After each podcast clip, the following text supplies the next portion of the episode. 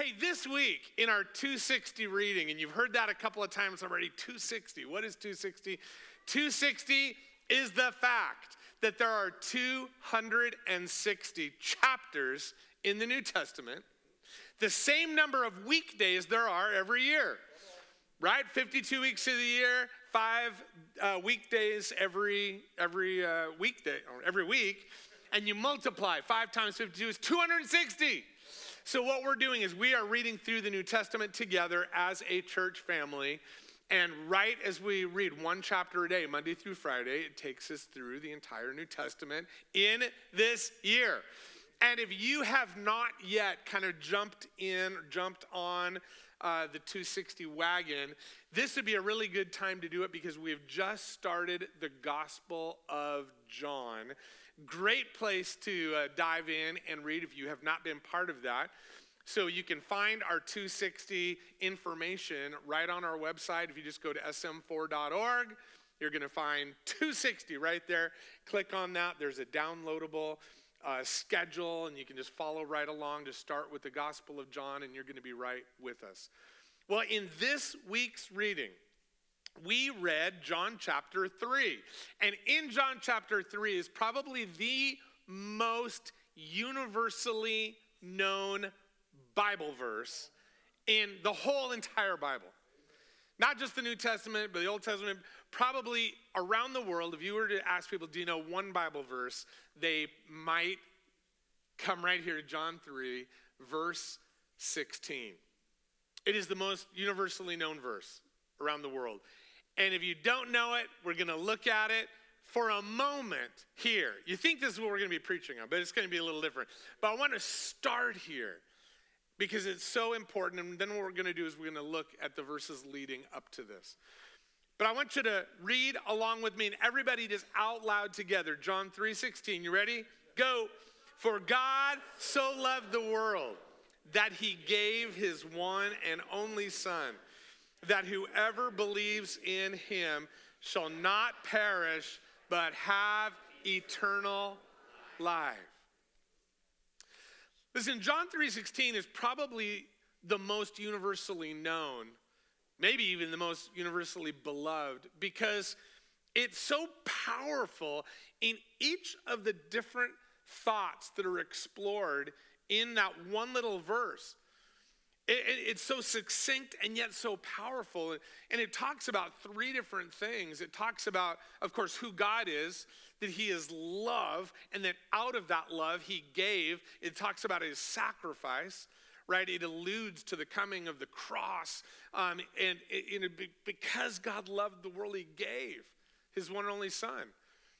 And then it talks about us, it talks about what we do that if we put our faith in him something remarkable will happen. And then it gives us this this the greatest reward that we could ever even imagine that's eternal life. So it talks about god it talks about our response to god and then the reward that we have for putting our trust in him. It is the gospel in one sentence right? The gospel in one sentence and because of that it is so widely known but what I want to do is I want us to not look at the most widely known verse in the Bible or even in John, John, chapter 3. I want us to look at the probably the least known or maybe least understood words from John chapter 3. And they come right before Jesus says these famous words. He says something entirely different. He references a story from the Old Testament that probably make a lot of us go, What? What, what is Jesus talking about? Because right before he gets to John 3:16 and John 14 and 50, Jesus is talking about Moses and snakes. And it's usually like, you know, the flyover verses. Like we don't really pay too much attention to it. It's like, okay, Moses, snakes, get to John 3:16. We don't know what he's talking about, but today we're going to do a deeper dive because I believe that the, there's a great possibility that if out of all the stories that Jesus could have referenced, thousands of stories, through the Old Testament that give a picture of who God is and our great need for Him. He chose this one unique little story and just grabs it and pulls it in. And I believe that as we explore this particular story, we're going to have something unlocked at another level, right, regarding the truth that we see in the gospel and in John 3 16. So, are you ready to level up? You ready to level up your understanding of John 3 16? You ready to level up your understanding of the gospel? You ready? Okay. So, what did Jesus say? What is John 3 14 and 15? Right before John 3 16. Let's look at that. And this is what Jesus says He says, Just as Moses lifted up the snake in the wilderness. You're like, I don't remember that story. That's why we're going to be talking about it today.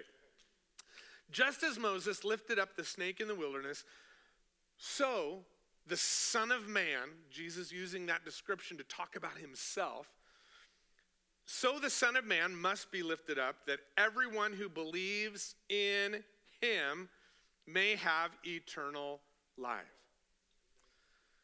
Like in verse 16, Jesus here is talking about life through faith in himself. But out of any of the stories, like I said, that Jesus could have grabbed, why did he grab this story? Now, this story about Moses and snakes is from Numbers chapter 21. Now, maybe you have not been reading in Numbers recently. Maybe you've never read in Numbers. Maybe you don't know what this part of the Bible is talking about. Well, in Numbers 21, what, we, what we're finding is we're finding that God's people, the Israelites, are on a journey. God had rescued them from hundreds of years of oppression and slavery under Pharaoh in Egypt, hundreds of years. And what happens is they are on this journey to get to this land that God has promised for them. It's called the Promised Land because God had promised it to his people. They're on this journey, but what could have been a very quick journey, not too many miles separating Egypt and the promised land, but there was an issue. And that was over these hundreds of years, God's people developed a slave mentality. They didn't know what it was like to be anything other than slaves. Generations of slaves were born to generations of slaves. And even though they were God's people, they had this slave mentality that really warped their understanding of the world and who God was and how God could even use them and who are we. And God took them on this journey out of Egypt, but rather than making just this quick dart to the promised land, and how many of you are, are recognizing that, oh, maybe, maybe I'm somewhere in that story? Maybe the, the old me, maybe the slave me, maybe the journey that I am on towards this promised future, this blessed future that Jesus has for me, maybe, maybe some of that needs to get worked out of my life. That's true. So we can learn a lot about ourselves through looking at this 40 year process, this 40 year journey in the wilderness. And that's where we find God's people in this part of the story. And in Numbers 21, what we find, which is where we're going to be reading today, Numbers 21, what we find is that if you just go back one chapter to Numbers 20, they, they suffered a number of setbacks. Moses' wife died, the high priest died, Moses got angry, disobeyed God. I mean, there was all these really ugly kind of things happening on this journey. Hard things, difficult things. But then the last one he gets to is that there was another country that they, they needed to pass through on their way to the promised land. It was the, it was the nation of Edom. And what happens is that Edom says, We don't want you to come through our country. And God didn't say, Okay, just go through and knock them over, push them out of the way. You need to just press through and go through. No, what happens is Edom rises up this big army and they come and confront Israel and say, No, you're going around. And so they have this very difficult and challenging moment where they now have to not just go through, but they have to go around this nation. And they were already tired, they were already frustrated. You know, they'd been out there trekking through the wilderness. They got all their possessions, they got the minivan full. You know, it's like they, have got all they've got all their, their herds of flocks with them. They've got their kids with them. Like, are we there yet? Is this the promised land? They've got all this, and but they're walking and they're trudging through the dusty desert and they're running out of supplies from time to time. And they're just like, when is this ever going to be over? And this is where we get to the story. Found in Numbers 21, six verses that we're going to be looking at that tell this story that Jesus referenced in John 3. Starting in Numbers 21, verses 4 and 5, it says this They traveled from Mount Hor along the route to the Red Sea to go around Edom. Everybody say around Edom. Now you know why they were going around Edom, taking the long way. But the people grew impatient on the way. They spoke against God and against Moses and said, Why have you brought us up out of Egypt to die? To die in the wilderness. There's no bread, there's no water, and we detest this miserable food. I want you to think about three of the statements that are in that particular opening paragraph of the story some troubling things. Number one, it says they spoke against God. They weren't just expressing a little bit of like, you know, frustration and like, oh, this is taking too long, God, where are, you know, get us through, press us through. No, it says that they spoke against God.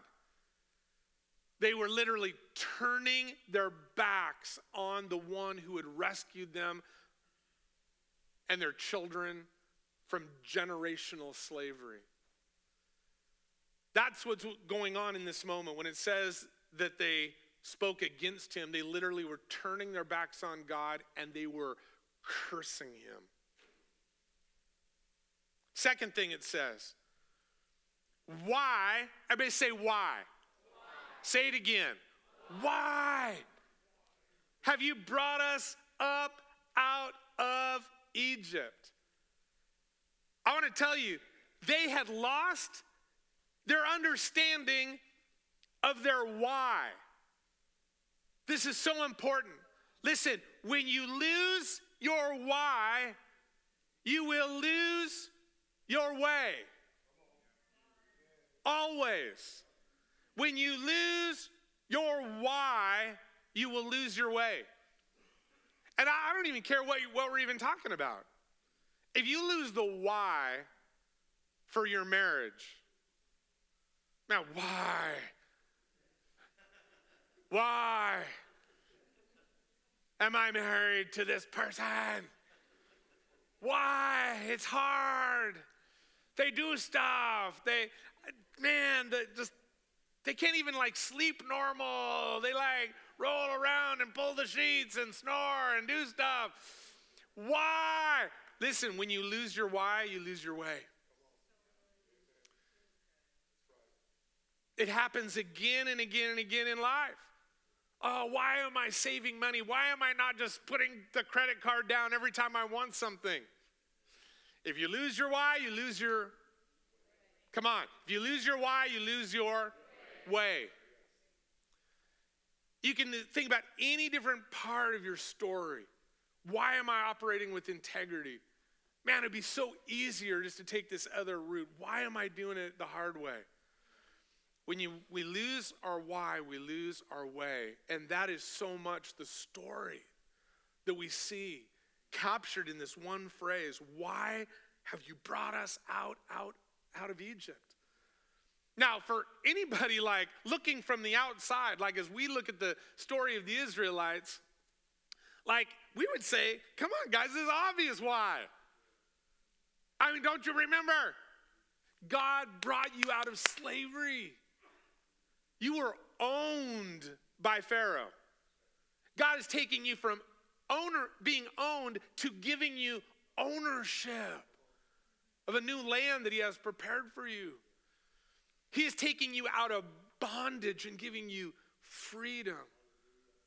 You used to feel distant from God, and now He is literally walking amongst you. Now, they're turning their backs on Him, they're cursing Him. They lost their why. They lost their why. And so they lost their way. And I think what is true of the Israelites is true of us.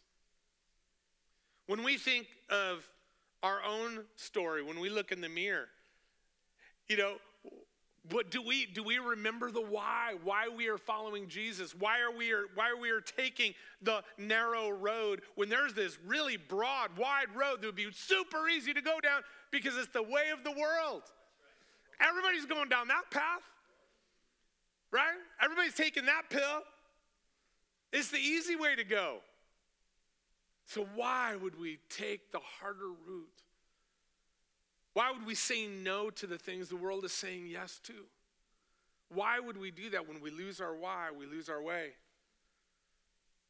But our why is wrapped up in the same things the Israelites experienced. God has brought us from death to life, He's brought us out of bondage into freedom.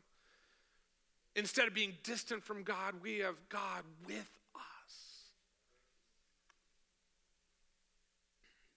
But because of the hardships that they encountered, Israel lost focus on their why. They were tired. It says they grew impatient. Probably started looking around like on the journey. Like, look at Edom.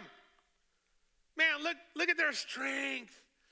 They're not following God, but look how cool they are, man. They could just stand up with their army and like make us go the other way? That doesn't look so bad, right? Because they had grown impatient with the journey. Probably just started looking around at the other nations, following after other gods. They grew bitter. They forgot why they were on this journey in the first place. And if the enemy of our soul can steal away our why, it is only a matter of time until we will lose our way.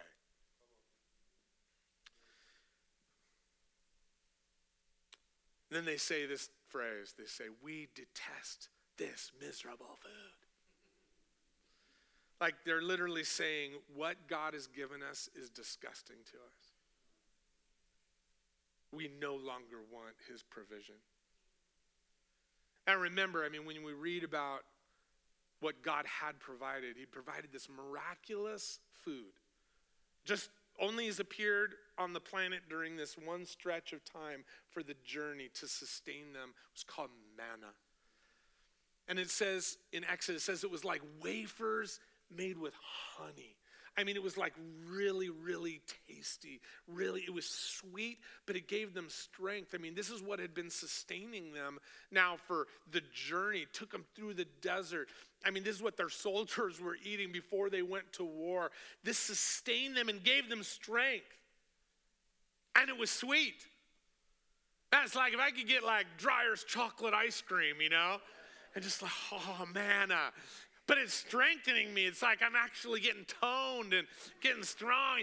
Ah, and this is what God had like provided for them. And they said, We hate it. We hate what you have provided. So they were saying, We reject God and His provision for us. We no longer want any part of His plan for our lives. So God responds. Said, okay. You don't want that? You don't want my provision? Then I'll send you something entirely different. Instead of sending something sweet that was meant for your strength, I'm going to send something painful that will steal your strength. So we get to a very challenging verse in the story. It's verse 6, the very next verse. Numbers 21 6 says, Then the Lord sent venomous snakes among them. They bit the people, and many Israelites died. Do you struggle with the idea of God sending poisonous snakes into his people? And many of them dying. I, I do. I, I, I wonder about that. It's like when I read this story again, it's even like, wow, God, really? How do I preach that? What is the takeaway here, Lord? It's like you guys are like looking under your seats, like, uh oh, is God, God doing that again? But I, I, want you to think about something because it forced me to like wrestle through this idea of God sent venomous snakes, bit, bit people, many died, his people. And I want you to think about two other scenarios of what God could have done and why that would have been ultimately really, really ineffective, not helpful whatsoever. First scenario is God could have just ignored their curses. He could just have pretended, like, no, no, it's all good. No, I, oh, I understand. Oh, you're having a bad day. You're, you're cursing me. And you're rejecting my provision. Oh, it's all good. It's all good. Don't, don't worry about it. I'll just keep doing what I do, and I will just become like your, your cosmic genie, right? Your wish is my command. See, that's not how God operates, but that's honestly how many people feel that, well, that's that really is how God should operate. It kind of falls into the category of what we believe about God, what we say and what we do, it really doesn't matter. There's really no consequence to my story or anybody else's. It's like, you just do you. And then God, who's kind of provided this world and everything that we have for our sustenance and our enjoyment and all the beauty and everything here, everything He's done, you know what? He's just going to keep doing that forever and ever. Amen. There's never going to be an end to that. And He will just be like, like our divine enabler. Whatever journey you're on, God's fine with that. You just do you. And He's going to. Listen, that is not the God of the Bible. That is, that is not what we see. Listen, if we if God would have taken that route and just said, ah, it's all right, it's all good, I'm just gonna keep helping you along on your whatever journey you're now on, you know what? They would have never reached the promised land. Listen, the promised land was the promised land because it was spoken by God as a promise for them. God promised it. And it was part of this larger story that we see over and over again Genesis, Exodus, all the way through to here, where it's like, I will be your God and you will be my people. I will be your God and you will be my people. And I have promised for you a place that is of blessing and of resource and of rest. Will you trust me on the journey to get there? Listen, if God would have just like taken hands off, it's like, ah, whatever, I'm just, I'll just keep providing for you. It doesn't matter what you do, what you say, what you believe. It would have destroyed the very core of that message about, I am your God. You are my people. There's another scenario that could have played out, and that is that God says, Okay, I'll just take you at your word. You're rejecting me and my provision. Oh, just no more manna. Over the next weeks, they would have begun starving to death. They did not have means to provide for themselves. They were rejecting their only source of nutrients and of resource. They would have slowly died, probably watching their children die first. That would have been the scenario if God would have just taken them at their word and said, okay, You don't want it? I'll stop. Also, obviously, would have never made it to the promised land. It would have, either of those scenarios would have completely destroyed what God was at work doing, not only in them, but eventually would do through them as his people. So, either of those scenarios would not have worked. So, what was God doing by sending the snakes? I believe he was simply fast forwarding the story. When God sent snakes in, bit people, many died. He was fast forwarding the story. He's saying, I want to show you what it's like in this world if I am not part of your story.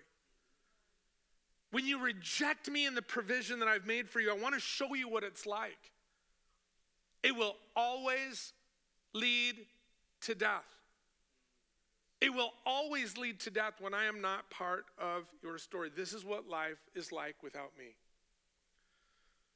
So rather than withholding his provision and them all dying, or somehow pretending that he was no longer God, he does something else. In his mercy, he brings a form of discipline to his people in order that they would understand the brokenness of their thinking. And you know what? That's exactly what happens. Listen to how the people respond to the discipline of God, and it's in the next verse, Numbers 21 7. It says this The people came to Moses and said, we sinned. The discipline that God brought brought this immediate repentance. And you say, well, of course, I mean, people are dying. Is No, you know what? Sometimes when bad things happen and plagues come and different things happen in our world, rather than repentance, you know what people do? Curse God louder. But there was something in the core of these people that, that rem- remembered ah, he's our God. We are his people. We've sinned against him. And then the second thing, it, goes on and says, not only we sin when we spoke against the Lord and against you, Moses, but then they say this pray. Pray that the Lord will take the snakes away from us. So Moses prayed for the people. See, I love this. They, pr- they, they, they went to prayer. They immediately responded, in other words, not only with repentance, but with a statement of faith. But, like, if anything is going to get us through this, it's God.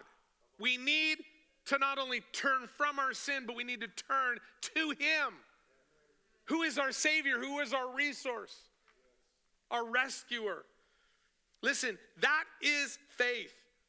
When they said, basically, when they said pray, they were saying, We're putting our trust in you, God. They repented and they returned to their faith. And you know what God did? He did what he always does when we repent and turn to him in faith. Always. It's in the next verses, verse 8 and 9. The Lord said to Moses, Make a snake and put it up on a pole. Anyone who is bitten can look at it and live. So Moses made a bronze snake and put it on a pole. Then, when anyone was bitten by a snake and looked at the bronze snake, they lived. God did not take away the snakes, which is fascinating to me. What a reminder that sometimes life bites. You know what I'm saying? Sometimes life hurts. God has never said that He was going to take away all the pain from our life experience. The snakes remain. But I love this. God didn't take away the snakes, but He provided a way for healing and for life for healing and for life in the midst of the struggle, in the middle of it. He didn't leave people in a place of death and despair, right? See, God understands our pain, our grief, our brokenness, but He will always provide a way out when we turn to Him. See, what was it about this story that Jesus wanted to reference? Why did Jesus tell this story right before he drops this powerful truth bomb, right, of John 3:16? I believe that it's because he wanted to remind all of humanity of the why. Why? Why is this so important? And in this short story that Jesus referenced, man, there are probably so many different life lessons. But I, I want to just, as we close, I want to highlight three things from this that are truths about God, but that remind us about the why. Tr- three truths about God from this story.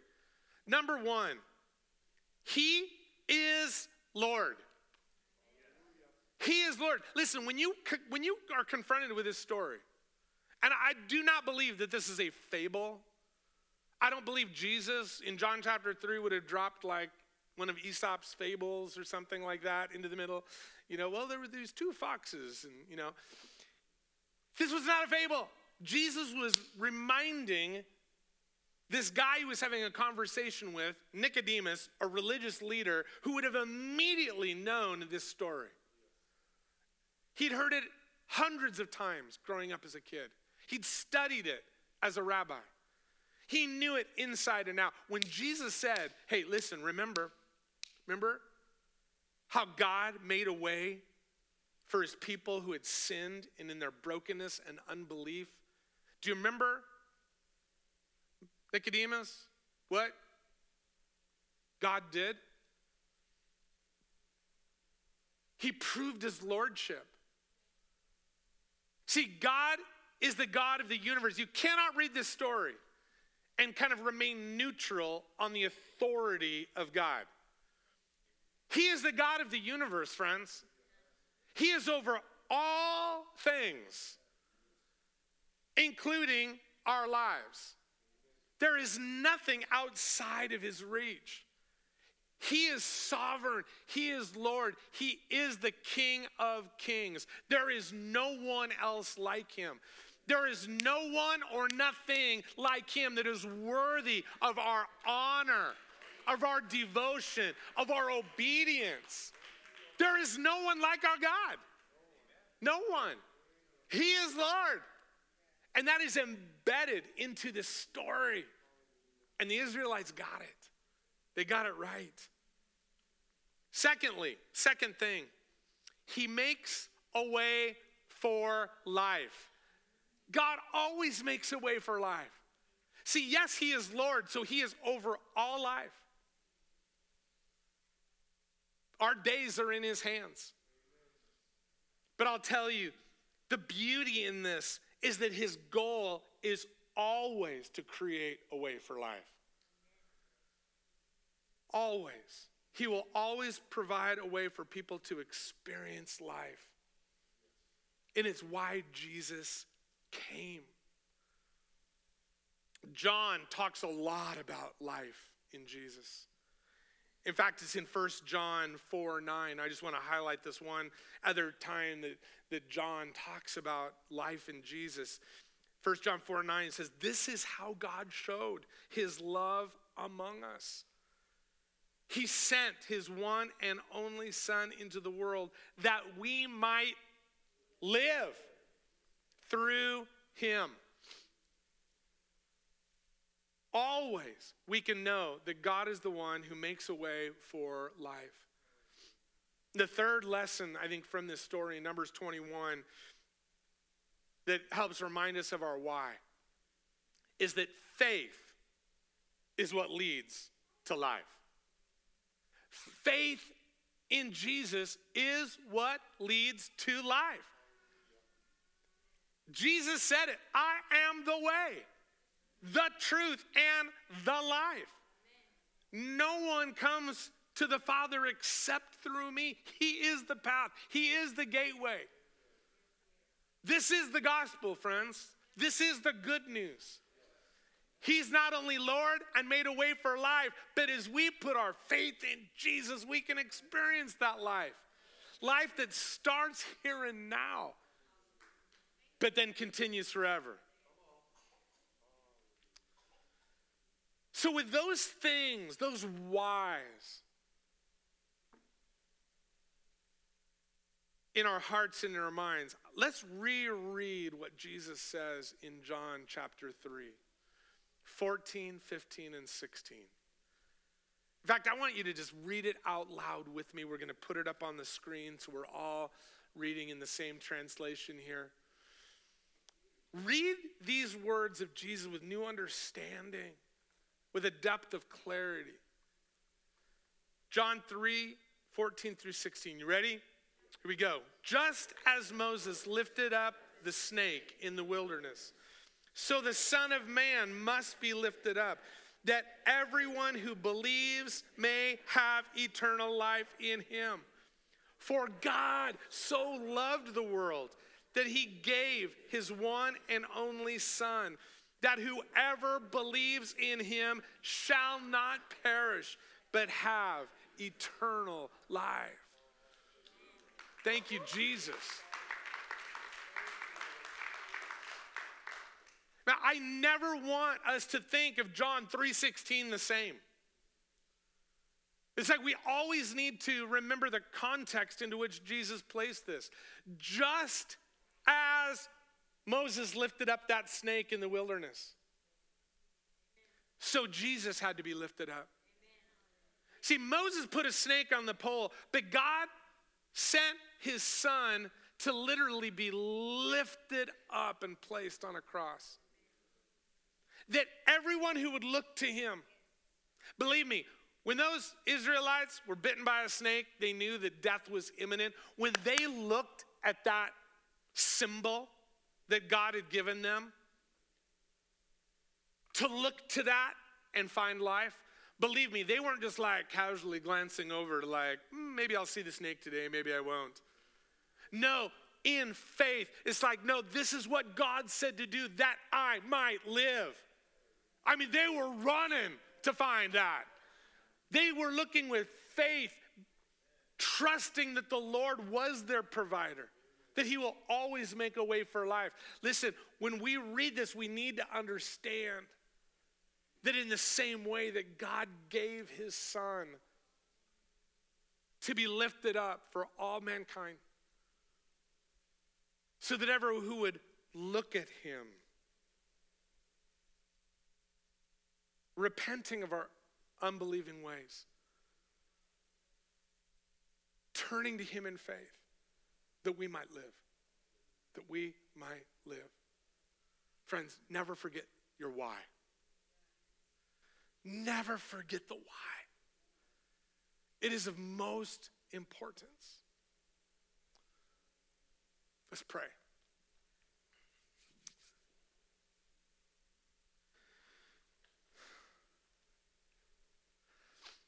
God, thank you that through a thousand different ways, Lord, through your word, you reinforce the why.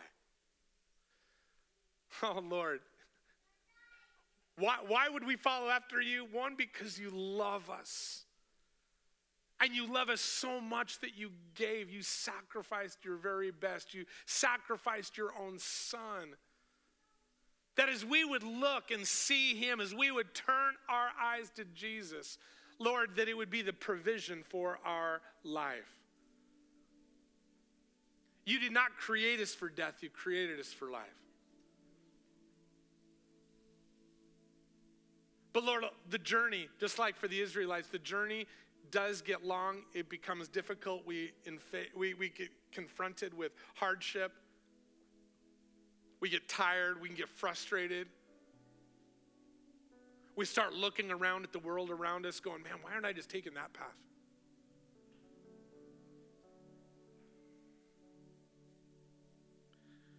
And even today, Lord, there's that reminder to remember our why. To remember our why.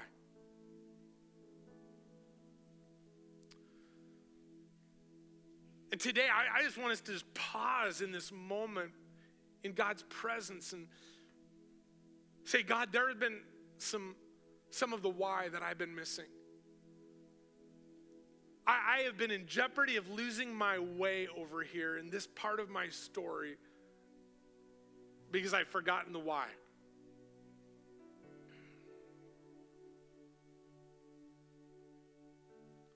Maybe the Lord would help to restore to you today your why.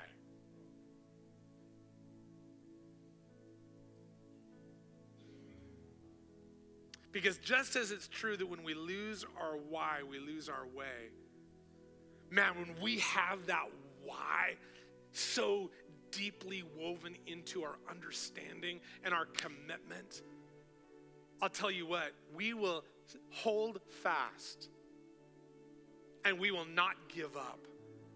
And we will not turn to the left or the right, but we will stay the course and we will stay faithful to our faithful God. We'll do it in our marriages. We'll do it as part of a faith community, as a church family. We'll do it at our jobs. We'll do it at school. We will, God, we will be your people because we understand why. We understand the calling that is upon us, the purpose on our lives. And so, Jesus, today I pray that you would remind us of our why. You have called us to this earth to be fruitful and to multiply, to not only be blessed, but to extend that blessing to those around us. And if there's anybody here today that just says, you know what, I have been trapped in this unbelieving model of living and thinking. And maybe you're even like, yeah, I'm like somebody who has cursed God. God, I don't want you in my life. I don't want you. I don't want your provision. I'm going to do it my way. Friends, what a reminder today that, listen, that path, you can take it, but it will always lead to death. And if you want life in Jesus, there's only one way. Say, same way the Israelites did it, the same way Jesus was reminding us repent of our unbelieving ways and put our trust in Him. Because He's always loved you and His goal has always been life for you. And if that is you today, would you do me the honor of just like look up at me, wave so I can like agree with you, say, that's me, that's my story. Yeah, bro, I agree with you. Yeah, yeah, Jesus knows, and He's here. He's for you, He's not against you. Anybody else? Yeah. Yeah, absolutely. Come on. Yeah, I agree with you guys. Agree with you. Anybody else? Yeah. Jesus, thank you today for restoring the why in our story, the why in our faith story. You are Lord. You've designed us for life, and we can have life in you through faith. So, Jesus, today we reaffirm our love and our faith in you. In Jesus' name. In Jesus' name. Amen. Can we celebrate? We're celebrating the why. He is our why. He is our why. I'm going to have our prayer ministry team come right now and just make themselves available. If you're here today, you have any need, you have any desire that is yet unfulfilled, something that's like, man, I just want to agree with someone in prayer about something. Maybe you're facing something physically in your body. Maybe it's just a part of your story that you need God's touch on. Now, we've got a great team of faith filled people who understand their why and will absolutely love to just partner with you in prayer before you go. Now, we got stuff happening for our youth. Don't forget about that. We got Live Up happening every Wednesday night at 6 o'clock. We also have prayer right here in the sanctuary every Wednesday at 6 o'clock. We gather for an hour to seek the Lord, to cry out to Him. It's been such a good um, opportunity to be together week after week. We invite you to join in on that if you haven't done that. Be here 6 o'clock any Wednesday. We'd love to have you come and join us. Church, have a fantastic week. We love you. Enjoy your week.